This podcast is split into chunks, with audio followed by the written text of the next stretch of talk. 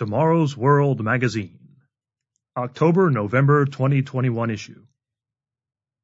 Feature article Kabul in Prophecy by William Bowmer. Read by William Williams. Article begins.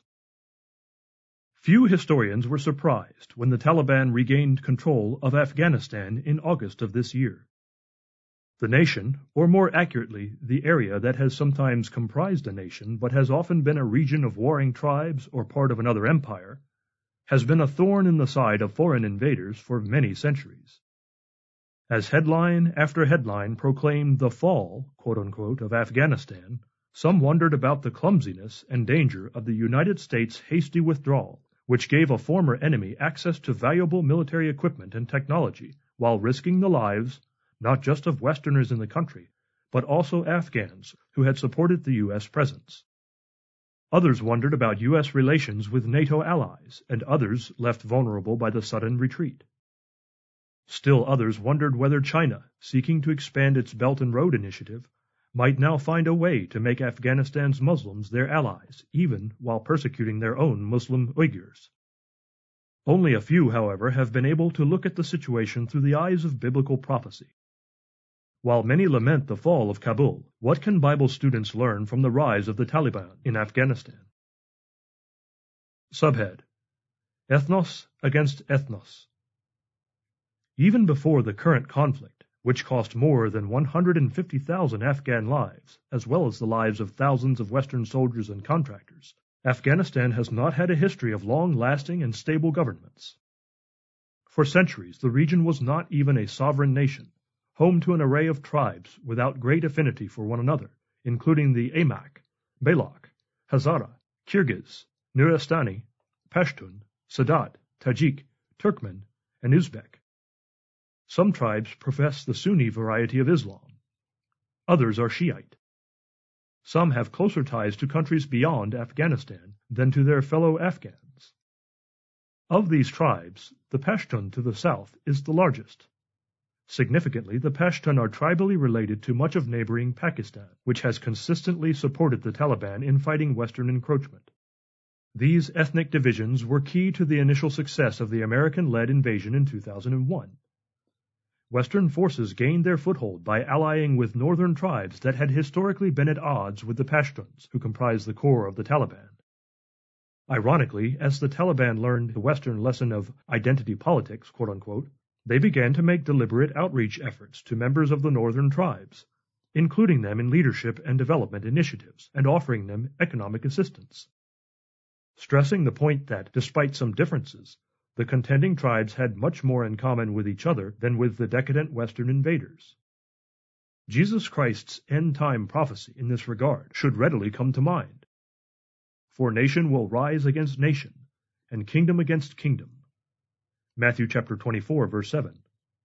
Significantly, the Greek word translated here as nation, quote unquote, is ethnos, which more precisely means ethnicity or tribe. Devastating war has certainly brought pestilence to Afghanistan, and there has been an ongoing struggle between ethnos and ethnos, peoples against peoples. Subhead History Forgotten one might wonder whether Western military leaders who decided to invade Afghanistan were ignorant of the nation's history, or whether they knew it but chose to ignore it. For several centuries, Western invaders have repeatedly tried and failed to maintain a permanent foothold in the troubled region. Were America's post 9 11 troops hoping to do what no Western aggressor had done before? Even without considering the British Empire's experience in centuries past, Western strategists' memories should have been fresh regarding the Soviet Union's trouble in the region. After a communist government took hold of Afghanistan in 1978, Soviet troops entered the nation, battling Afghan freedom fighters seeking to topple the communists. Many analysts consider the costly Afghanistan campaign a major factor in the 1991 fall of the Soviet Union. The Soviets in turn could have taken a lesson from the British Empire. The British lasted for just four years in Kabul after an 1828 invasion and did not regain influence there until 1879. Despite nominal British control, Afghanistan remained neutral in World War I, then declared independence from Great Britain in 1919 under King Amanullah Khan, who sought to bring Western reforms to his independent Afghanistan. Khan's attempt was short-lived, and Muslim traditionalists forced him to abdicate in 1929. Now the United States finds itself in the same position of failure so familiar to Great Britain and Russia. Great Britain's troubles in Afghanistan began while there was still a powerful British Empire, and ended during the years when the empire had started to wane. What does the rise of the Taliban tell us about America's future? Subhead The Fall of the United States Americans were shocked this past August when victorious Taliban soldiers staged a photo commemorating the capture of Kabul, striking a pose that emulated, or perhaps was meant to mock, the U.S.'s famous Iwo Jima monument commemorating a vital World War II victory. Such victories are, for the U.S., increasingly distant memories. While many analysts marvel at the change in America's standing as a world power, Bible students are not surprised. Long ago, God warned the ancestors of the modern British and American peoples that a time would come when they would fall from power on the world stage. Those who hate you shall reign over you, and you shall flee when no one pursues you. I will break the pride of your power. Leviticus chapter 26 verses 17 through 19. And what did this Afghan failure cost the U.S.? Forbes magazine calculated that the war in Afghanistan, lasting for two decades, cost more than $2 trillion amounting to $300 million per day, with some costs not yet accounted for. Compare that to the $150 billion, around 800 billion in today's dollars, the U.S. spent on the Vietnam War. The war did not only cost the U.S. a great deal of money, the nation has paid a tremendous price in international respect. Some Europeans even accuse the U.S. of violating treaty agreements by rushing U.S. forces out of Afghanistan without coordinating with or even informing NATO allies. What does this portend for Taiwan? The tiny island that has kept itself independent from mainland China since 1949 watching Hong Kong fall more and more firmly under mainland China's control, and seeing that the U.S. no longer has a reliable record as a protector of its allies, we should not forget that Afghanistan shares a 47-mile border with mainland China and has expressed interest in closer relations. Quote, China respects the right of the Afghan people to independently determine their own destiny and stands ready to develop good neighborly, friendly, and cooperative relations with Afghanistan and to play a constructive role in the peace and reconstruction of Afghanistan, said Foreign Ministry Representative Hua Chunying. Taliban spokesman Suhail Shaheen has welcomed China's support and said the Taliban would, quote, guarantee the safety of investors and workers, quote, from China. With the prospect of expanding its Belt and Road Initiative through Kabul, China finds itself at a powerful and influential crossroads in international relations, with the U.S. essentially reduced to the role of onlooker. Who would have foreseen a world in which the U.S. had lost not just its military superpower status, but also its place as an exemplar of the highest values? You might be surprised to learn that Bible students familiar with end time prophecy have known for some time that this was coming we read, All your lovers have forgotten you. They do not seek you. For I have wounded you with the wound of an enemy, with the chastisement of a cruel one, for the multitude of your iniquities, because your sins have increased. Jeremiah chapter 30, verse 14. America's lovers, quote unquote, its allies, have begun to lose their former feeling for the superpower that was once their trusted benefactor and protector. Even so, God would welcome back his wayward American and British descended peoples upon their repentance, though they have played the harlot, quote unquote, through their dubious dealings with many nations. Chapter 3, verse 1. Subhead Righteousness or Repression. When the Taliban last held stable power, before U.S. forces attacked in the wake of Osama bin Laden's assault on the World Trade Center in New York and the Pentagon in Washington, D.C., they had imposed on Afghanistan a strict form of Islamic law in the form of a moral code abhorrent to most secular people in the West, and many religious people as well. Today, many Afghan women have grown used to the westernized standards fostered by the deposed Afghan government, but within days of the August coup, a shift toward the old norms became visible.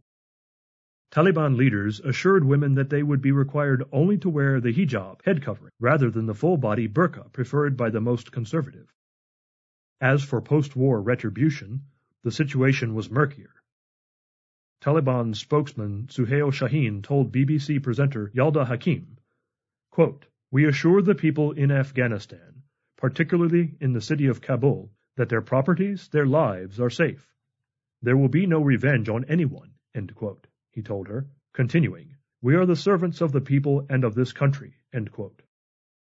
But with house-to-house searches reported within days of the Taliban takeover, and with U.S. facial recognition software and biometric information falling into Taliban hands, some fear a wave of repression reminiscent of the worst extremes of the 1990s that for a time made many Afghans sympathetic to the Western forces fighting against the Taliban.